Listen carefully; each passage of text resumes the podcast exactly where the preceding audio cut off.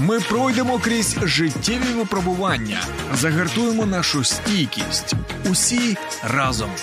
Духовно-психологічна допомога, юридичні поради, корисна інформація та натхненні історії. Спецпроєкт під захистом на радіо М.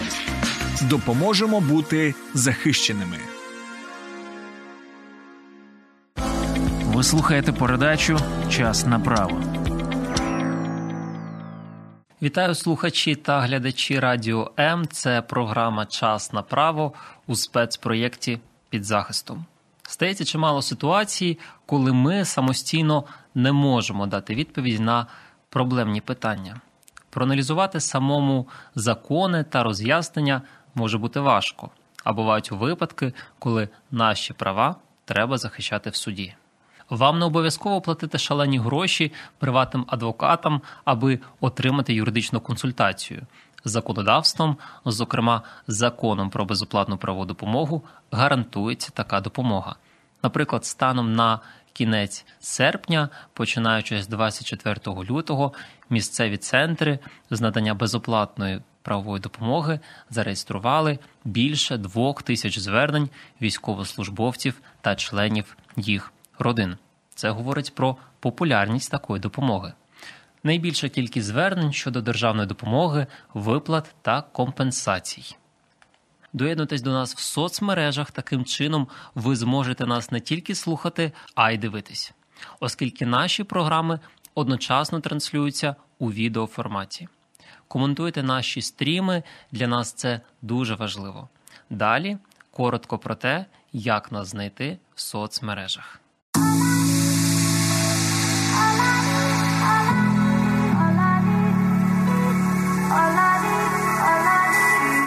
Долучайся до Радіо М у соціальних мережах: YouTube канал, Facebook сторінка, TikTok, Радіо М, Telegram, Instagram, Радіо М.Ua, а також наш сайт radio.m.ua.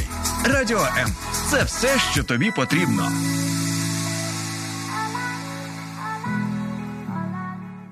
Сьогодні будемо говорити про безоплатну правову допомогу, яка гарантується державою. Розберемо різні змодельовані ситуації, які можуть з нами всіма траплятись. Поговоримо про особливості такої допомоги для ВПО, військовослужбовців, а також для тих, хто перебував чи перебуває на окупованій території. Розібратись з усім цим ми зможемо завдяки нашому гостю, виконуючому обов'язки директора координаційного центру з надання правової допомоги Олександру Баранову. Пане Олександро, вітаю вас. Вітаю. У нас загалом за законом є первинна та вторинна допомога. Чи можемо коротко глядачам пояснити різницю? Первинна правова допомога це надання консультацій, роз'яснень, е, правової інформації, зокрема, допомога в складанні заяв, скарг, будь-яких непроцесуальних документів. На право на первинну правову допомогу має будь-який мешканець країни, який звернувся до бюро правової допомоги, зателефонував на гарячу лінію, звернувся через інші.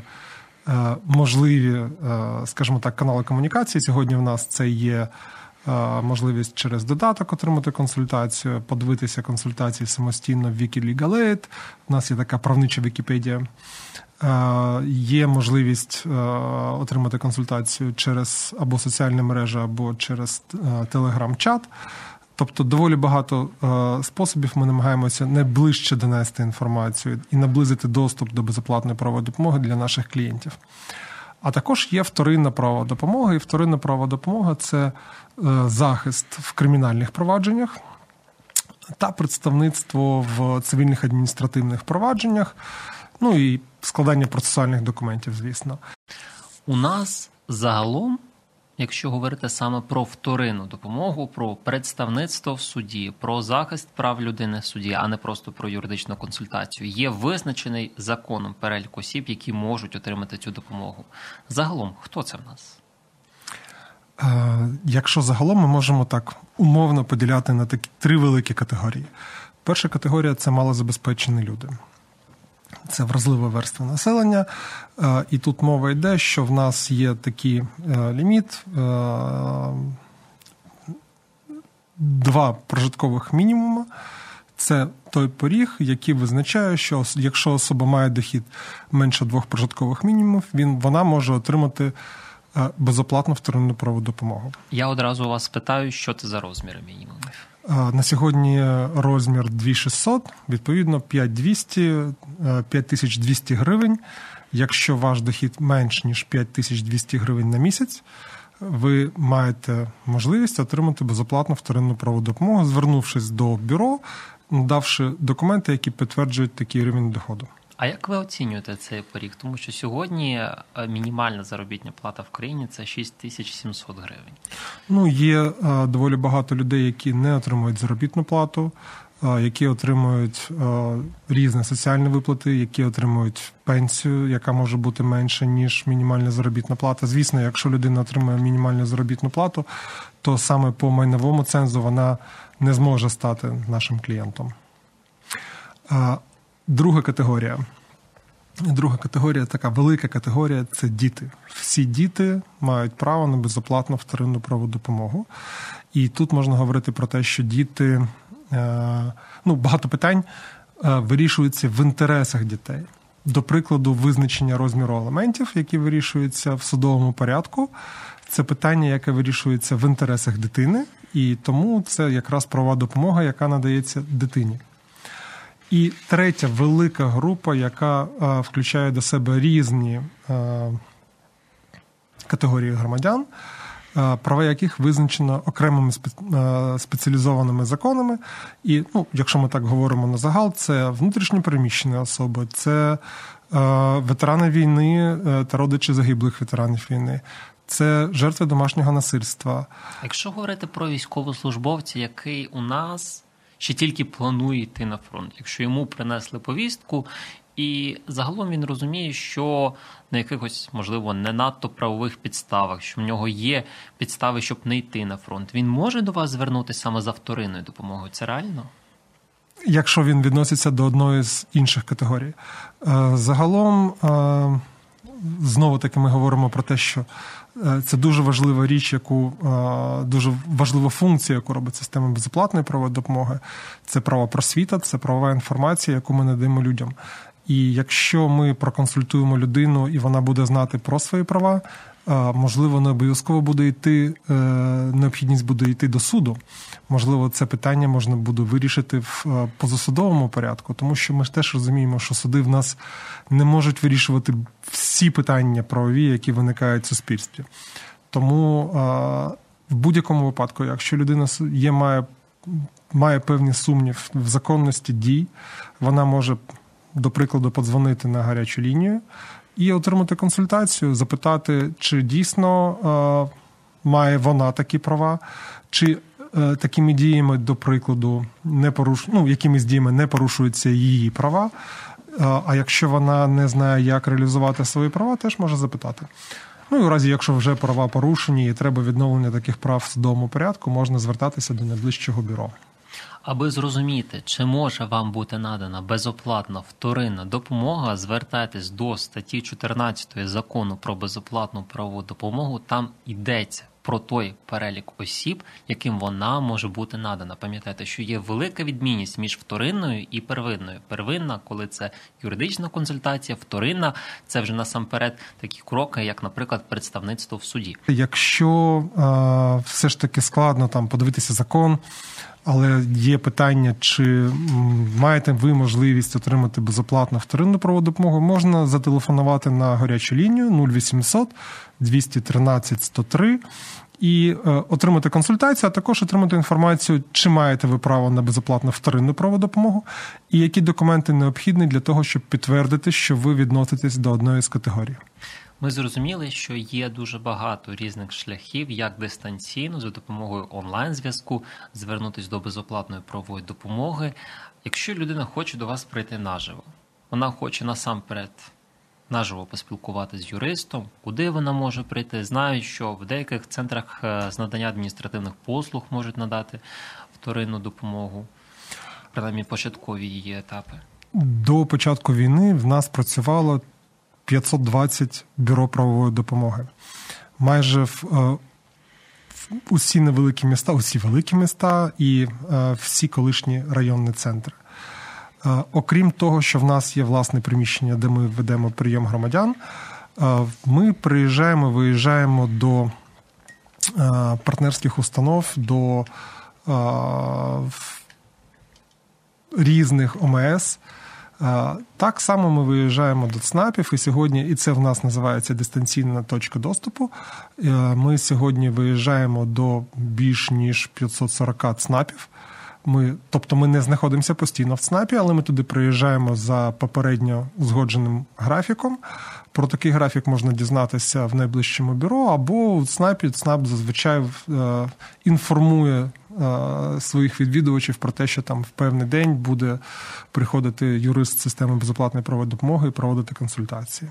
Якщо говорити про допомогу тим, які в нас наразі перебувають на тимчасово окупованих територіях. Таких дуже багато. Чи їм взагалі реально допомогти? Чи вони зможуть з вами фізично зв'язатись, контактувати? У вас є такі приклади, коли люди саме з окупованих територій звертаються?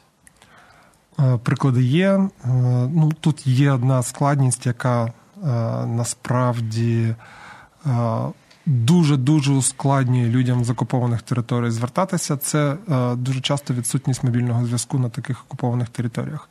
Є тільки інтернет, і люди можуть за допомогою або онлайн інструменту звернутися, або наші колеги розповсюджують в окремих групах в Viber, в Телеграмі. Власне, приватні телефони у Viber і в Телеграмі, куди можна зателефонувати за допомогою таких месенджерів. Е, це саме тому, що звичайний зв'язок не працює на окупованих територіях. Е, там, де працює зв'язок, завжди можна подзвонити на 0800, або е, навіть якщо ми говоримо не тільки про окуповані території, а якщо ми говоримо про тих, хто виїхав за кордон, і тих, хто потребує консультації, вони можуть, оскільки 0800 неможливо подзвонити за кордоном, вони можуть подзвонити на номер 044 363 1041 і е, так само отримати консультацію, проконсультуватися. Ми в коментарях прикріплюємо посилання на всі сторінки в соцмережах, де ви можете звернутися, отримати безоплатну правову допомогу, а також, звісно, номери телефонів. Якщо говорити про окуповані саме території, то нерідко там можуть ставатися випадки, коли суди окупаційної адміністрації за щось там судять наших людей, наших громадян. Ну звісно, що тут ні про які адекватні правові механізми мова взагалі не може йти. Але чи реально взагалі цим людям якось допомогти? Чи ви якось можете посприяти? Ем, на жаль, ні. На жаль, нічого неможливо. Ну, по-перше, Е, ми не можемо е, доручити навіть адвокатам, які знаходяться на окупованих територіях, е, представляти інтереси. У нас є адвокати, які співпрацюють з системою безоплатної правової допомоги. Це адвокати Національної асоціації адвокатів України. Всі вони. Ну, ті, хто співпрацюють з нами, а щороку десь приблизно 3,5 тисячі адвокатів укладають з нами контракти і отримують доручення або на захист в кримінальних провадженнях, або на представництво інтересів. Якщо цікаво, я можу навіть сказати, ви сьогодні говорили про дві тисячі доручень, які були дані саме в вторинній правовій допомозі для представлення інтересів військовослужбовців. Минулого року, якщо ми говоримо про кримінальні провадження, ми видали десь приблизно 90 тисяч доручень на захист і по всій країні. І на представництво інтересів в судах людей ми видали десь приблизно 80 тисяч доручень. З цих 80 тисяч доручень 50% це були не доручення, а накази про представництво інтереси юристами системи безоплатної правової допомоги. Тобто половина представляє інтереси адвоката, але оскільки зараз дуже багато справ відбувається або в письмовому провадженні, або це малозначні справи. Юристи також мають можливість представляти інтереси наших клієнтів. І якщо говорити щодо первинної правової допомоги, ми надали більш ніж 700 тисяч консультацій. Якщо говорити про центри з надання безоплатної правової допомоги в прифронтових районах, чи вони зараз є, чи працюють ось саме в тих доволі непростих місцевостях, чи реально до вас звернутися наживо з вами поспілкуватися? Е, з безпекової точки зору ми е, зачинили двері е, саме таких центрів. Але в нас не в усіх містах люди, ну, співробітники поїхали. І не тільки в прифронтових, і навіть в окупов... на окупованих територіях, там, зокрема, Запорізька область, в нас певний час люди залишалися на місцях і вони мали можливість консультувати. Да, вони консультують або онлайн, або телефоном, або в інший спосіб, але не е, приймають е, клієнтів безпосередньо в приміщенні бюро. Ну, в першу чергу, ми тут дивимося на безпеку наших клієнтів і що ми не можемо гарантувати особливо в прифронтових територіях, ну і в окупованих, звісно, цю безпеку.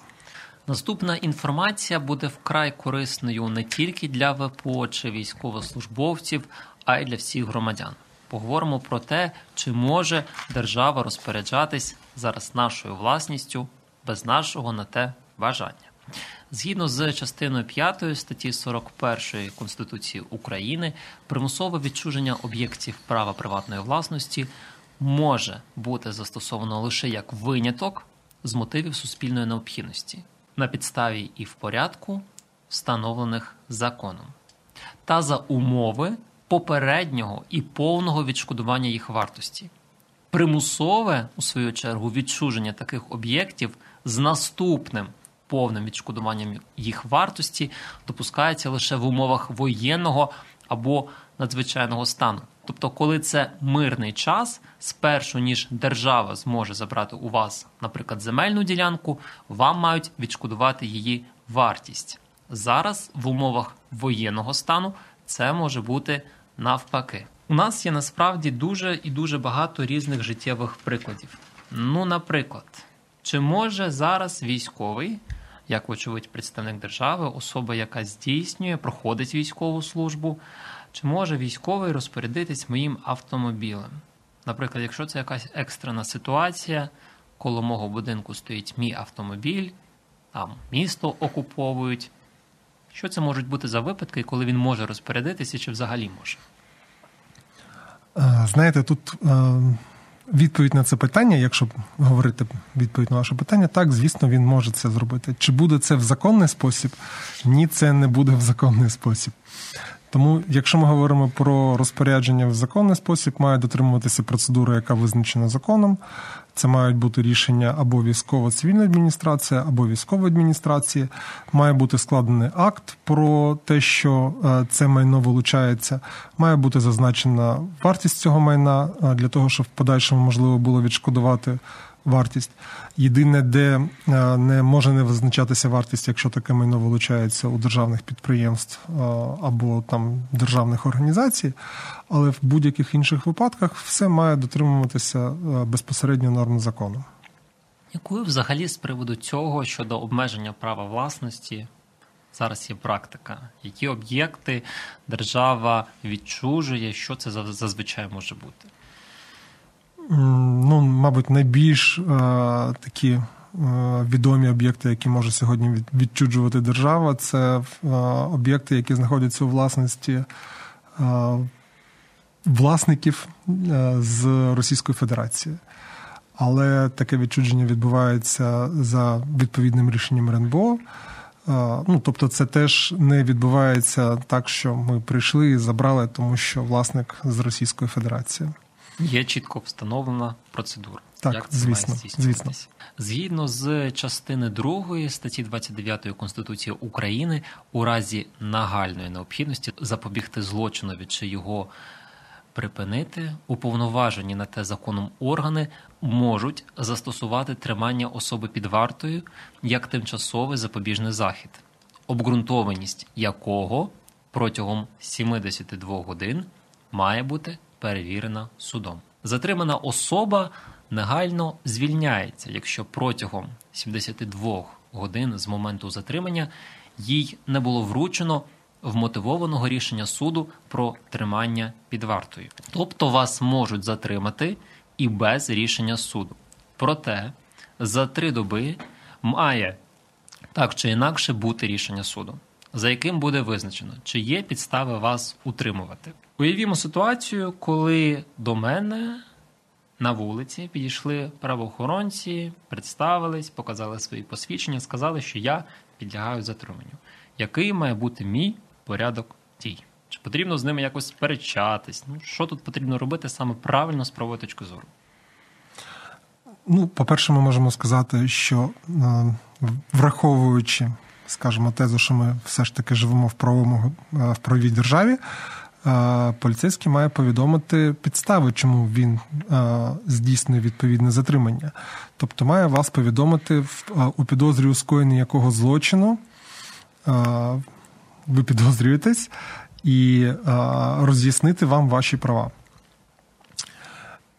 Якщо е, вас затримують, у нас є е, затримання, яке ну, відбувається е, або в порядку кримінально-процесуального кодексу, або в порядку кодексу про адміністративне правопорушення.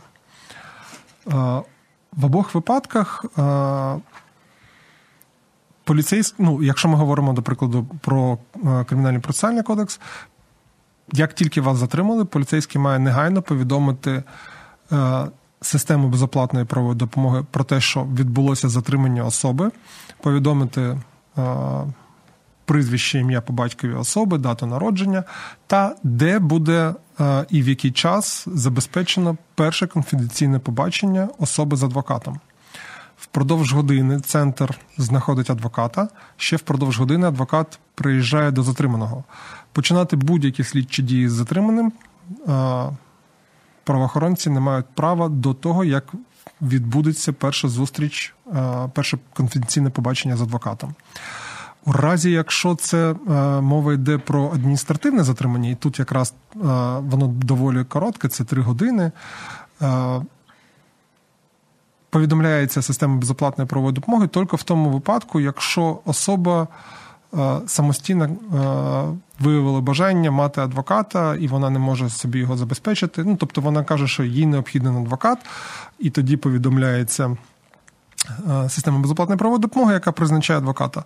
Ну, адвоката, звісно, треба час, щоб приїхати, але враховуючи те, що зазвичай адміністративне затримання відбувається для того, щоб скласти протокол, і після цього особа звільняється. Ну, зазвичай ми маємо дуже мало таких повідомлень саме про адміністративне затримання. Тобто, Більшість це кримінальні. У нас загалом процес автоматизований. Якщо особу затримують, є на те підстави. Так чи інакше гарантоване їй право на адвоката і повідомляється центр з надання безоплатної правової допомоги. Це якісь конкретні випадки, саме коли повідомляється. Тут важливо уточнити будь-якому випадку в кримінальному провадженні, якщо відбулося затримання в порядку кримінального кримінально-процесуального кодексу, в будь-якому випадку особа, яка здійснила затримання, має повідомити систему безоплатної правової допомоги про таке затримання.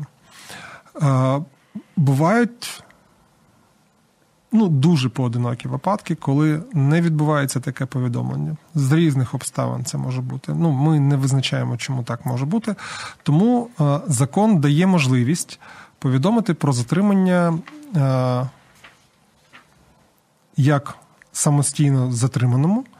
Так і родичам затриманого. Якщо вони побачили, ну якщо, до прикладу, хтось з родичів побачив, що людину затримали, вони можуть повідомити центр про те, що е, людина була затримана органами правопорядку. Що загалом відбувається в таких ситуаціях? Ми маємо перевірити цю інформацію.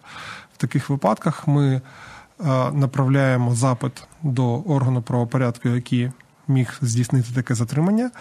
І орган такий правопорядку перевіряє вже внутрішньо, чи було таке затримання. Якщо воно було, він вони повідомляють вже в звичайному порядку, що да, от відбулося затримання, особа затримана. Ну і все необхідне, що для того, щоб призначити е, захисника, це щонайменше е, о котрій, де відбудеться перше конфіденційне побачення адвоката з клієнтом. Якщо розібрати саме той момент, коли мене ще затримують. Мені говорять поліцейські про те, що є підстави умовно там вважати, що ви вчинили особливо тяжкий злочин. Якщо те, що я чую, ну я об'єктивно розумію, що воно зовсім не відповідає дійсності, і навіщо мене зараз мають затримувати, щоб потім ще комусь доказувати, витрачати свої нерви, час, енергію, ресурси. Як тут комунікувати з цим поліцейським? Е, якщо поліцейський має все ж таки підстави здійснити затримання, ну тут не треба чинити опір. Все ж таки є певні підстави, чому він вважає, що ви здійснили цей злочин.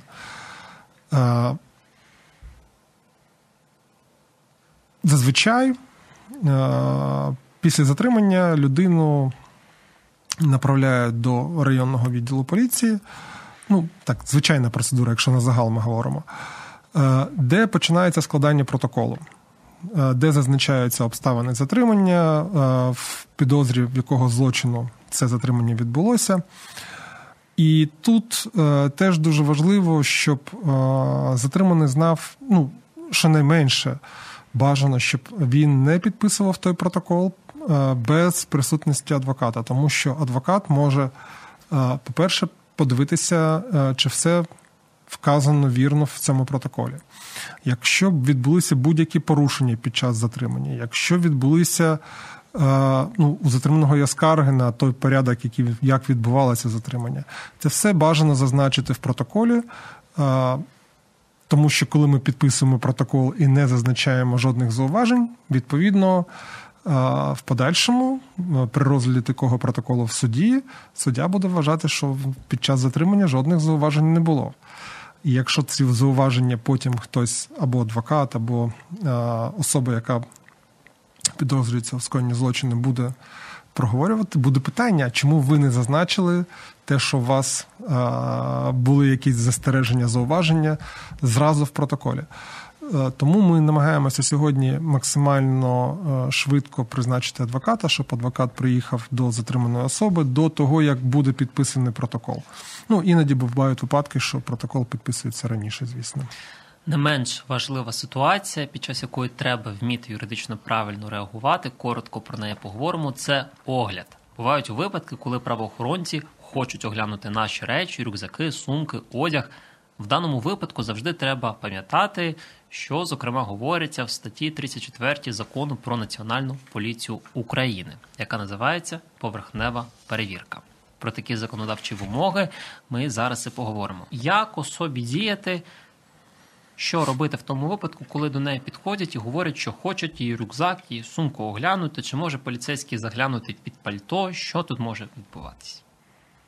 Ну, е, зазвичай поверхнева перевірка якраз означає, що нема можливості не дивитися, що в кишенях, що в сумці, е, що е, знаходиться під пальто. Поверхнева це огляд ззовні, можна проводити рукою по поверхні одягу, але неможливо ну, зокрема, там доглядати, що знаходиться в кишенях. У нас загалом говориться про те, що перевірка здійснюється поліцейськими відповідної статі. Тобто, це обов'язково має бути, якщо чоловік перевіряє чоловік, якщо жінка перевіряє жінка. Інакше бути взагалі ніяк не може. Е, тільки в невідкладних випадках може бути, що чоловік може перевірити жінку або навпаки. Чи є у нас якісь особливості щодо такого огляду, щодо такої перевірки в умовах воєнного стану? Чи вона дещо суворіша зараз? Чи це одні ті самі норми закону, які у зв'язку з введенням правового режиму воєнного стану ніяк не змінились? Ну, взагалі-то вони не змінилися. Стосовно все ж таки додам перевірки особою іншої статі, це може бути зроблено в невідкладних випадках, але тільки з використанням спеціального приладу або засобу. Стосовно того, що зараз відбувається під час воєнного стану, чи є якісь інші повноваження у поліції? Ні, таких інших повноважень нема. Ну але звісно, можуть бути різні обставини, і якщо там поліцейські, до прикладу, ну я сам стикався з такими ситуаціями. Там, наприклад, якщо поліцейські просять показати телефон, ну іноді тут ми виходимо, звісно, за межі закону. Да, ми можемо відмовитись від цього. Наш ефір підбігає до завершення, а ми встигли змоделювати вкрай небагато різних ситуацій, які можуть з вами траплятися. Пам'ятайте, що коли вам дуже складно знайти відповіді на якісь проблемні юридичні питання, ліпше за все звернутись до спеціалістів, правників, тим паче, що гарантує держава наша безоплатну правову допомогу. Мова йде про тих юристів, які працюють в цих центрах з надання безоплатної правової допомоги, зокрема про них. Держава платить їм, аби у вас до них, зокрема, була безперешкодна можливість звернутися. Це час на право. Залишайтесь з нами. Пишіть ваші коментарі під цим стрімом. Говоріть про те, що було б цікаво почути в наступних випусках. Спасибі вам, Олександр, за сьогоднішню програму. Я впевнений, що копати, копати і розглядати різні ситуації, які просто буденно з усіма нами можуть відбуватись, можна безкінечно. Я думаю, що після цієї програми ще більша кількість людей тепер точно розумітиме, як до вас звернутися до безоплатної правової допомоги. Це для них буде корисно. Спасибі. Дякую. Дякую. Ми пройдемо крізь життєві випробування, загартуємо нашу стійкість. Усі разом. Духовно-психологічна допомога, юридичні поради, корисна інформація та натхненні історії. Спецпроєкт під захистом на радіо М. Допоможемо бути захищеними.